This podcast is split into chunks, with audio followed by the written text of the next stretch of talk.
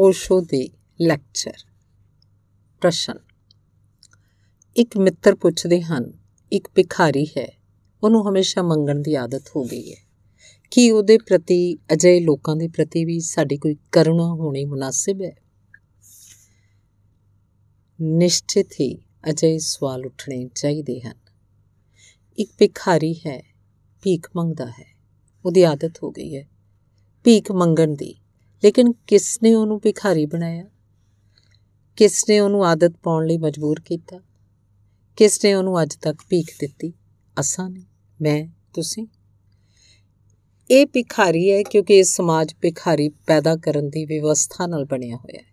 ਇਸ ਭਿਖਾਰੀ ਨੂੰ ਆਦਤ ਪੈ ਗਈ ਕਿਉਂਕਿ ਇਹ ਸਮਾਜ ਭਿਖਿਆ ਦੀ ਆਦਤ ਪਾਉਂਦਾ ਹੈ। ਰਿਸ਼ੀ, ਸਾਧੂ, ਮੁਨੀ, ਸੰਨਿਆਸੀ ਸਮਝਾਉਂਦੇ ਹੈ ਕਿ ਭਿਖਿਆ ਨਾਲ ਦਾਲ ਨਾਲ ਮੋਕਸ਼ ਮਿਲੇਗਾ, ਸਵਰਗ ਮਿਲੇਗਾ, ਪਰਮਾਤਮਾ ਮਿਲੇਗਾ। ਜਿਸ ਸਮਾਜ ਵਿੱਚ ਇਸ ਤਰ੍ਹਾਂ ਦੇ ਸਮਝਾਉਣ ਵਾਲੇ ਲੋਕ ਮੌਜੂਦ ਹਨ ਕਿ ਭਿਖਿਆ ਨਾਲ, ਦਾਨ ਦੇਣ ਨਾਲ ਮੋਕਸ਼ ਮਿਲੇਗਾ, ਗਰੀਬ ਨੂੰ ਰੋਟੀ ਦੇਣ ਨਾਲ ਮੋਕਸ਼ ਮਿਲੇਗਾ, ਉਸ ਸਮਾਜ ਕੁਝ ਦੂਜੇ ਲੋਕਾਂ ਨੂੰ ਮੋਕਸ਼ ਪਹੁੰਚਾਉਣ ਦੀ ਆਦਤ ਪਾ ਲਈਏ, ਤਾਂ ਕੋਈ ਹੈਰਾਨੀ ਨਹੀਂ ਹੈ। ਇਹ ਸਮਾਜ ਕਿਹੋ ਜਿਹਾ ਹੈ, ਜਿਸ 'ਚ ਗਰੀਬ ਆਦਮੀ ਪੈਦਾ ਹੋ ਜਾਂਦਾ ਹੈ। ਜਿਸ ਸਮਾਜ ਵਿੱਚ ਗਰੀਬ ਆਦਮੀ ਪੈਦਾ ਹੋ ਜਾਂਦਾ ਹੈ, ਉਸ ਸਮਾਜ ਦੇ ਸਾਰੇ ਮੈਂਬਰ ਉਸ ਗਰੀਬ ਆਦਮੀ ਦੇ ਲਈ ਜ਼ਿੰਮੇਵਾਰ ਹਨ। ਜਿਸ ਸਮਾਜ 'ਚ ਭੀਖ ਮੰਗਣ ਦੀ ਹਾਲਤ ਵਿੱਚ ਕਿਸੇ ਆਦਮੀ ਨੂੰ ਖਡਾਉਣਾ ਪੈਂਦਾ ਹੈ ਉਹ ਸਮਾਜ ਨਿੰਦਣ ਦੇ ਯੋਗ ਹੈ। ਉਹ ਪੂਰਾ ਸਮਾਜ ਨਿੰਦਣ ਦੇ ਯੋਗ ਹੈ। ਤੇ ਜਿਹੜਾ ਆਦਮੀ ਸੋਚਦਾ ਹੈ ਭਿਖਾਰੀ ਨੂੰ ਰੋਟੀ ਦੇ ਕੇ ਮੈਂ ਕਰੁਣਾ ਕਰ ਰਿਹਾ, ਉਹ ਆਦਮੀ ਵੀ ਗਲਤ ਸੋਚਦਾ ਹੈ। ਕਿਉਂਕਿ ਭਿਖਾਰੀ ਨੂੰ ਦਿੱਤੀ ਗਈ ਰੋਟੀ ਨਾਲ ਭਿਖਾਰੀ ਨਹੀਂ ਮਿਟਦਾ। ਸਿਰਫ ਭਿਖਾਰੀ ਨੂੰ ਦਿੱਤੀ ਗਈ ਰੋਟੀ ਨਾਲ ਭਿਖਾਰੀ ਆਪਣੀ ਮੰਗ ਪੁਣੇ ਤੋਂ ਵੀ ਸੰਤੁਸ਼ਟ ਹੋ ਜਾਂਦਾ ਹੈ।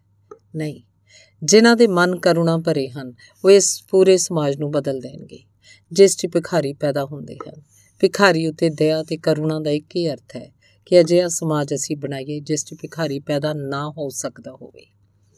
ਭਿਖਾਰੀ ਨੂੰ ਦਾਨ ਦੇਣ ਨਾਲ ਤੁਸੀਂ ਇਹ ਨਾ ਸੋਚਣਾ ਕਿ ਤੁਸੀਂ ਭਿਖਾਰੀ ਉਤੇ ਦਇਆ ਕਰ ਰਹੇ ਹੋ, ਕਰੁਣਾ ਕਰ ਰਹੇ ਹੋ। ਸੱਚ ਤਾਂ ਇਹ ਹੈ ਕਿ ਕਰੁਣਾ ਦੀ ਓਟ ਵਿੱਚ ਤੁਸੀਂ ਭਿਖਾਰੀ ਨੂੰ ਸੰਤੁਸ਼ਟ ਹੋਣ ਦਾ ਇੰਤਜ਼ਾਮ ਕਰ ਰਹੇ ਹੋ, ਕਿ ਉਹ ਭੀਖ ਮੰਗਦਾ ਰਹੇ, ਸੰਤੁਸ਼ਟ ਬਣਿਆ ਰਹੇ। ਤੇ ਜਿਸ ਸਮਾਜ ਵਿੱਚ ਭੀਖ ਮੰਗਣ ਵਾਲਾ ਆਦਮੀ ਸੰਤੁਸ਼ਟ ਹੋ ਜਾਂਦਾ ਹੈ ਉਸ ਸਮਾਜ 'ਚ ਕ੍ਰਾਂਤੀ ਅਸੰਭਵ ਹੋ ਜਾਂਦੀ ਹੈ। ਇਹ ਦਾਨ ਦੇਣ ਵਾਲੇ ਲੋਕ, ਇਹ ਭਿਖਿਆ ਦੇਣ ਵਾਲੇ ਲੋਕ ਇਹਨਾਂ ਨੂੰ ਭਿਖਾਰੀ ਦੇ ਮੰਗ ਪੁਣੇ ਤੋਂ, ਜਿਨ੍ਹਾਂ ਨੂੰ ਉਹਦੀ ਦਰਿਦਰਤਾ ਨਾਲ ਕੋਈ ਵੀ ਸਰੋਕਾਰ ਨਹੀਂ ਹੈ, ਬਲਕਿ ਸੱਚ ਤਾਂ ਇਹ ਹੈ ਕਿ ਇਹ ਸਾਰੇ ਦਾਨ ਤੇ ਇਹ ਭਿਖਿਆ ਤੇ ਇਹ ਧਰਮਸ਼ਾਲਾਵਾਂ ਤੇ ਇਹ ਮੰਦਰ, ਇਹ ਸਭ ਇਸ ਲਈ ਖੜੇ ਹਨ।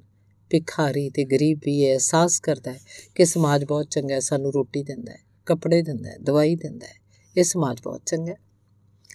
ਅਤੇ ਇਹ ਸਮਾਜ ਉਹਨੂੰ ਭਿਖਾਰੀ ਬਣਾਉਂਦਾ ਹੈ, ਇਹ ਉਹਨੂੰ ਪਤਾ ਨਾ ਲੱਗ ਸਕੇ ਇਹ ਉਹਨੂੰ ਪਤਾ ਨਾ ਲੱਗ ਸਕੇ ਕਿ ਸਮਾਜ ਹੀ ਉਹਦਾ ਖੂਨ ਪੀਂਦਾ ਹੈ ਤੇ ਉਹਨੂੰ ਭਿਖਾਰੀ ਬਣਾਉਂਦਾ ਹੈ ਤੇ ਇਹ ਸਮਾਜ ਉਹਦੇ ਸਾਹਮਣੇ ਦੋ ਕੌਡੀਆਂ ਸੁੱਟ ਕੇ ਇਹ ਵੀ ਸੰਤੋਸ਼ ਦਿਵਾਉਂਦਾ ਹੈ ਕਿ ਸਮਾਜ ਦਾਨੀਆਂ ਦਾ ਹੈ, ਚੰਗੇ ਲੋਕਾਂ ਦਾ ਹੈ। ਇਹਦਾ ਇੱਕੋ ਇੱਕ ਨਤੀਜਾ ਇਹ ਹੁੰਦਾ ਹੈ ਕਿ ਦਰਿਦਰ ਜੋ ਕ੍ਰਾਂਤੀ ਕਰ ਸਕਦਾ ਹੈ, ਉਹਦੀ ਕ੍ਰਾਂਤੀ ਮਰ ਜਾਂਦੀ ਹੈ ਤੇ ਸਮਾਜ ਜਿਉਂਦਾ ਰਹਿੰਦਾ ਹੈ। ਉਹ ਸਮਾਜ ਜਿਉਂਦਾ ਬਣਿਆ ਰਹਿੰਦਾ ਜੋ ਕਿ ਬੁਨਿਆਦੀ ਤੌਰ ਤੇ ਗਲਤ ਹੈ, ਜਿੱਥੇ ਗਰੀਬ ਪੈਦਾ ਹੁੰਦਾ ਹੈ। ਨਹੀਂ, ਜਿਨ੍ਹਾਂ ਦੇ ਮਨ 'ਚ ਕਰੁਣਾ ਹੈ, ਉਹ ਜਿਹਾ ਸਮਾਜ ਬਣਾਉਣ ਦੀ ਸੋਚਣਗੇ ਤੇ ਜਿੱਥੇ ਗਰੀਬ ਦਾ ਪੈਦਾ ਹੋਣਾ ਸੰਭਵ ਹੋਵੇ। ਮੈਂ ਉਹਨਾਂ ਨੂੰ ਕਰੁਣਾਵਾਨ ਨਹੀਂ ਕਹਿੰਦਾ, ਜਿਹੜੇ ਇੱਕ ਗਰੀਬ ਨੂੰ ਰੋਟੀ ਦੇ ਦਿੰਦੇ ਆ। ਸਵਾਲ ਗਰੀਬੀ ਮਿਟਾਉਣ ਦਾ ਹੈ। ਇੱਕ ਗਰੀਬ ਨੂੰ ਰੋਟੀ ਦੇਣ ਨਾਲ ਗਰੀਬੀ ਨਹੀਂ ਮਿਟਦੀ। ਨਾ ਹੀ ਗਰੀਬ ਨੂੰ ਦਰਿਦਰ ਨਾਰਾਇਣ ਕਹਿਣ ਨਾਲ ਗਰੀਬੀ ਮਿਟਦੀ ਹੈ। ਨਾ ਹੀ ਗਰੀਬ ਦੀ ਪੂਜਾ ਕਰਨ ਨਾਲ ਗਰੀਬੀ ਮਿਟਦੀ ਹੈ। ਗਰੀਬੀ ਇੱਕ ਰੋਗ ਹੈ। ਗਰੀਬੀ ਇੱਕ ਪਾਪ ਹੈ। ਪੂਰੇ ਸਮਾਜ ਦੇ ਮੱਥੇ ਤੇ ਕਲੰਕ ਹੈ। ਉਹ ਪੂਰੀ ਦੀ ਪੂਰੀ ਗਰੀਬੀ ਜਿਸ ਵਿਵਸਥਾ ਤੋਂ ਪੈਦਾ ਹੁੰਦੀ ਹੈ, ਉਹ ਸਾਰੀ ਵਿਵਸਥਾ ਜਲਾ ਦੇਣ ਦੀ ਯੋਗ ਹੈ। ਜਿਨ੍ਹਾਂ ਦੇ ਮਨ 'ਚ ਕਰੁਣਾ ਹੈ ਉਸ ਸਮਾਜ ਵਿੱਚ ਕ੍ਰਾਂਤੀ ਲਿਆਉਣਗੇ। ਦਾਨ ਦੇਣ ਦੀਆਂ ਗੱਲਾਂ ਖਤਰਨਾਕ ਥੋਥੀਆਂ ਤੇ ਸ਼ਰਾਰਤ ਨਾਲ ਭਰੀਆਂ ਹਨ। ਉਹਨਾਂ ਦਾ ਇੱਕ ਹੀ ਮਤਲਬ ਹੈ ਕਿ ਕਿਸੇ ਤਰ੍ਹਾਂ ਦਾ ਕੰਸੋਲੇਸ਼ਨ ਕਿਸੇ ਤਰ੍ਹਾਂ ਦਾ ਦਿਲਾਸਾ ਗਰੀਬ ਨੂੰ ਦਿੰਦੇ ਰਹੋ, ਤਾਂ ਜੋ ਗਰੀਬ ਗਰੀਬ ਵੀ ਬਣਿਆ ਰਹੇ। ਅਮੀਰ ਅਮੀਰ ਬਣਿਆ ਰਹੇ ਤੇ ਗਰੀਬ ਕਦੇ ਇੰਨਾ ਸੰਤੁਸ਼ਟ ਵੀ ਨਾ ਹੋ ਜਾਏ ਕਿ ਉਹ ਕ੍ਰਾਂਤੀ ਕਰਨ ਨੂੰ ਤਿਆਰ ਹੋ ਜਾਏ। ਇਸ ਲਈ ਅਮੀਰ ਦੀ ਜੋ ਸਮਾਜ ਵਿਵਸਥਾ ਹੈ, ਧਨ ਦੀ ਜੋ ਸਮਾਜ ਵਿਵਸਥਾ ਹੈ, ਲੁੱਟ ਖਸੁੱਟ ਦੀ ਜੋ ਸਮਾਜ ਵਿਵਸਥਾ ਹੈ, ਹਰ ਲੁੱਟ ਖਸੁੱਟ ਦੀ ਸਮਾਜ ਵਿਵਸਥਾ ਦਾਨ ਦੀ ਵਿਵਸਥਾ ਪੈਦਾ ਕਰਦੀ ਹੈ।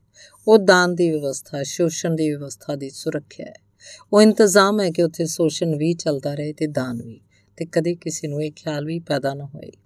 ਕਿ ਸਾਰੀ ਦਰਿਦਰਤਾ, ਇਹ ਭਿਖਾਰੀ, ਇਹ ਭੁੱਖੇ ਮਰਦੇ ਲੋਕ, ਇਹ ਸਾਡੇ ਸਮਾਜ ਦਾ ਜੋ ਢਾਂਚਾ ਹੈ, ਉਹਦੇ ਲਾਜ਼ਮੀ ਨਤੀਜੇ ਹਨ। ਤੇ ਜਦ ਤੱਕ ਸਮਾਜ ਦਾ ਢਾਂਚਾ ਨਹੀਂ ਬਦਲਦਾ, ਤਦ ਤੱਕ ਇਹ ਗਰੀਬ ਗਰੀਬ ਰਹੇਗਾ, ਭਿਖਾਰੀ ਭਿਖਾਰੀ ਰਹੇਗਾ। ਭਿਖਾਰੀ ਭੀਖ ਮੰਗਣ ਦਾ ਵੀ ਆਦੀ ਹੋਏਗਾ ਤੇ ਲੋਕ ਭੀਖ ਦਿੰਦੇ ਵੀ ਰਹਿਣਗੇ। ਜਿਸ ਦੀ ਕਰੁਣਾ ਗਹਿਰੀ ਹੈ, ਉਹ ਆਰ-ਪਾਰ ਦੇਖੇਗਾ।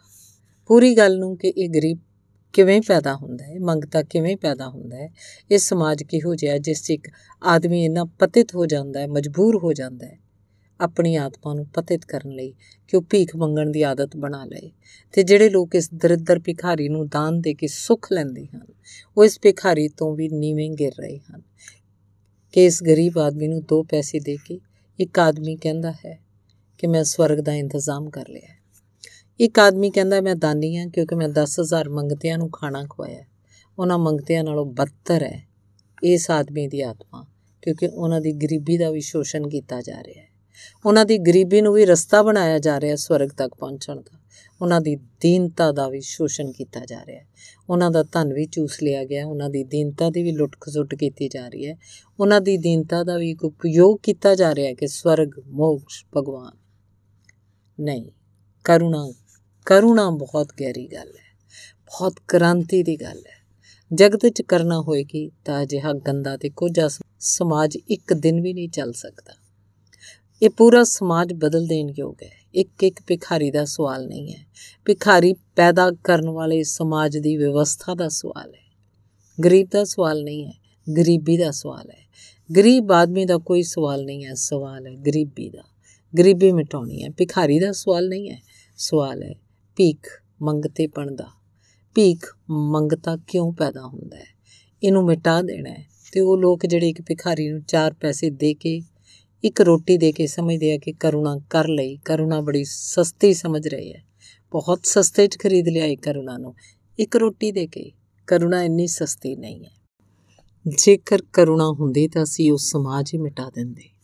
ਜਿਸ ਦਿਨ ਕਰੁਣਾ ਹੋਏਗੀ, ਇਹ ਸਾਰਾ ਸਮਾਜ ਜੜੋਂ ਮੂਲੋਂ ਬਦਲਣਾ ਪਏਗਾ। ਤੇ ਇਸ ਲਈ ਧਰਮਗੁਰੂ ਕਰੁਣਾ ਤੇ ਅਹਿੰਸਾ ਦੀਆਂ ਸਭ ਗੱਲਾਂ ਕਰਦੇ ਹਨ। ਲੇਕਿਨ ਨਹੀਂ ਚਾਹੁੰਦੇ ਕਿ ਜਗਤ ਵਿੱਚ ਸੱਚਮੁੱਚ ਹੀ ਕਰੁਣਾ ਹੋਵੇ, ਕਿਉਂਕਿ ਕਰੁਣਾ ਬਹੁਤ ਕ੍ਰਾਂਤੀਕਾਰੀ ਹੈ। ਅੱਗ ਦੀ ਤਰ੍ਹਾਂ ਸਾਰੀ ਜ਼ਿੰਦਗੀ ਨੂੰ ਬਦਲ ਦੇਗੀ ਇਸ ਲਈ ਕਰੁਣਾ ਦੀਆਂ ਗੱਲਾਂ ਕਹੀਆਂ ਗਈਆਂ ਤੇ ਧੋਖਾ ਦਿੱਤਾ ਗਿਆ। ਕਰੁਣਾ, ਅਹਿੰਸਾ, ਦਇਆ ਤੇ ਪ੍ਰੇਮ ਇਹਨਾਂ ਸਭ ਸ਼ਬਦਾਂ ਦੇ ਪਿੱਛੇ ਧੋਖਾ ਦਿੱਤਾ ਗਿਆ ਅਹਿੰਸਾ ਇਸ ਲਈ ਨਹੀਂ ਹੈ ਕਿ ਕਿਸੇ ਦੂਜੇ ਬੰਦੇ ਨੂੰ ਦੁੱਖ ਪਹੁੰਚਾਉਣਾ ਬੁਰਾ ਹੈ, ਅਹਿੰਸਾ ਇਸ ਲਈ ਹੈ ਕਿ ਦੂਜੇ ਨੂੰ ਦੁੱਖ ਪਹੁੰਚਾਉਣ ਨਾਲ ਤੁਹਾਨੂੰ ਪਾਪ ਲੱਗੇਗਾ ਤੇ ਤੁਸੀਂ ਨਰਕ ਦੇ ਭਾਗੀ ਬਣ ਜਾਓਗੇ।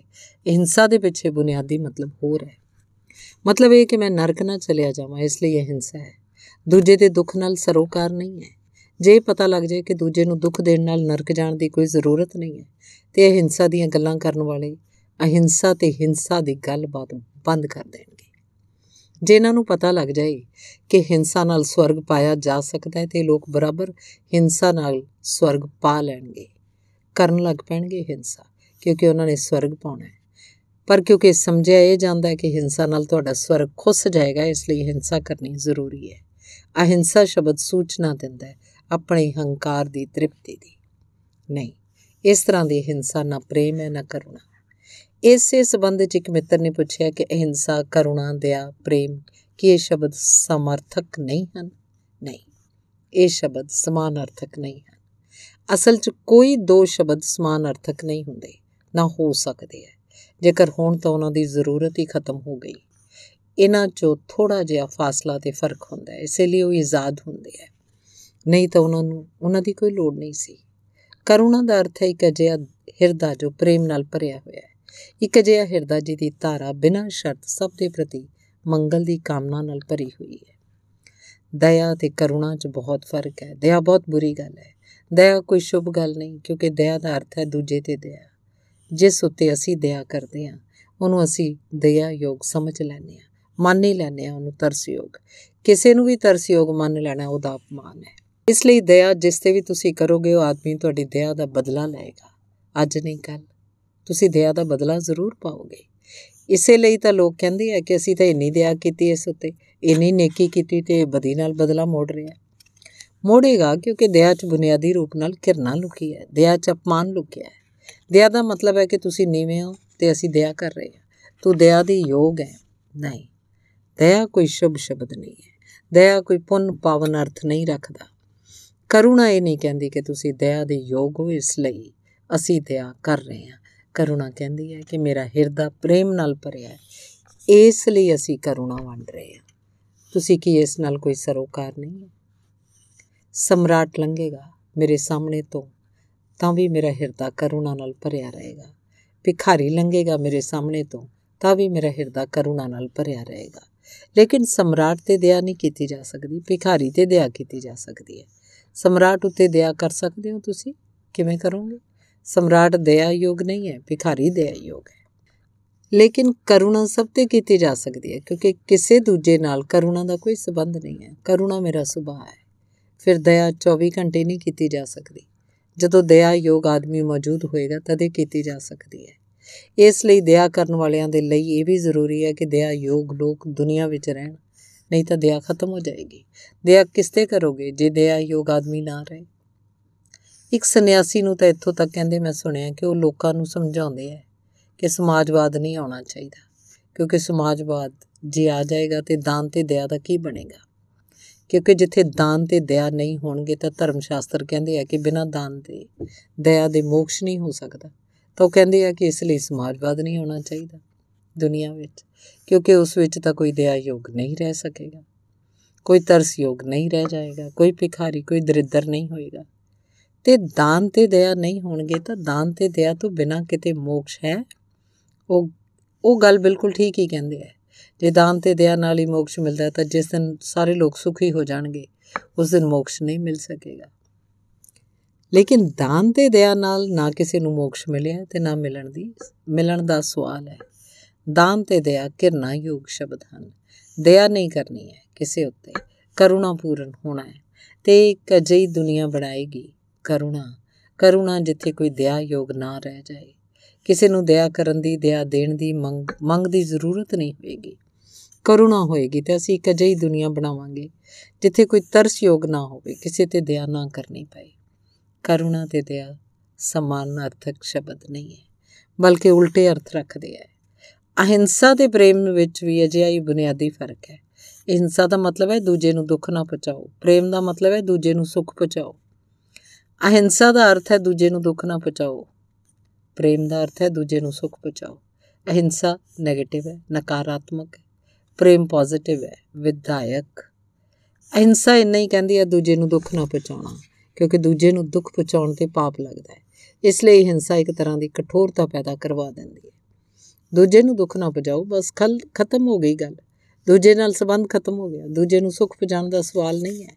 ਦੂਜਾ ਆਨੰਦਿਤ ਹੋਵੇ, ਇਹ ਸਵਾਲ ਨਹੀਂ ਹੈ। ਦੂਜਾ ਮੇਰੇ ਕਾਰਨ ਦੁਖੀ ਨਾ ਹੋ ਜਾਏ, ਇਹ ਸਵਾਲ ਹੈ। ਕਿਉਂਕਿ ਮੇਰੇ ਕਾਰਨ ਜੇ ਕੋਈ ਦੁਖੀ ਹੁੰਦਾ ਹੈ ਤਾਂ ਉਹਦੀ ਵਜ੍ਹਾ ਨਾਲ ਮੈਨੂੰ ਅਗਲੇ ਜਨਮਾਂ 'ਚ ਦੁੱਖ ਭੋਗਣਾ ਪਏਗਾ। ਓੜਕ ਨੂੰ ਮੁੱਖ ਰੂਪ ਨਾਲ ਮੇਰੇ ਦੁੱਖ ਤੇ ਸੁੱਖ ਦਾ ਸਵਾਲ ਹੈ ਤੇ ਮੈਂ ਆਪਣੇ ਸੁੱਖ ਦੀ ਤਲਾਸ਼ 'ਚ ਦੂਜੇ ਨੂੰ ਦੁੱਖ ਨਹੀਂ ਪਹੁੰਚਾਉਣਾ ਕਿਤੇ ਮੇਰੇ ਸੁੱਖ ਦੀ ਤਲਾਸ਼ 'ਚ ਰੁਕਾਵਟ ਨਾ ਪੈ ਜਾਏ।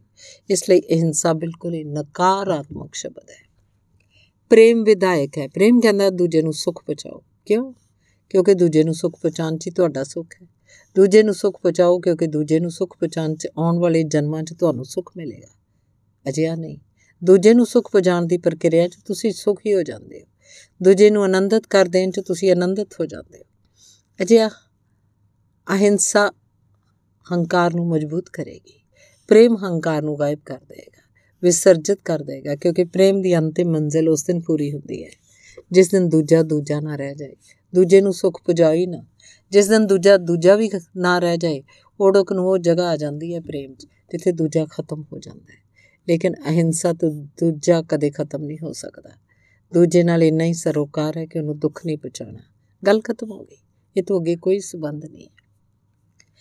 ਇਹ ਸਾਰੇ ਸ਼ਬਦ ਅਲੱਗ-ਅਲੱਗ ਅਰਥ ਰੱਖਦੇ ਆ ਮੈਂ ਅਹਿੰਸਾ ਸ਼ਬਦ ਤੋਂ ਜਿਸ ਤਰ੍ਹਾਂ ਦੀ ਧੁਨੀ ਨਿਕਲਦੀ ਉਹਦੇ ਪੱਖ 'ਚ ਨਹੀਂ ਆ ਨਾ ਹੀ ਦਇਆ ਸ਼ਬਦ ਦੇ ਪੱਖ 'ਚ ਮੈਂ ਪ੍ਰੇਮ ਤੇ ਕਰੁਣਾ ਦੇ ਪੱਖ 'ਚ ਜ਼ਰੂਰ ਆ ਪ੍ਰੇਮ ਤੇ ਕਰੁਣਾ 'ਚ ਸਮਧਰਮੀ ਅਰਥ ਹੈ।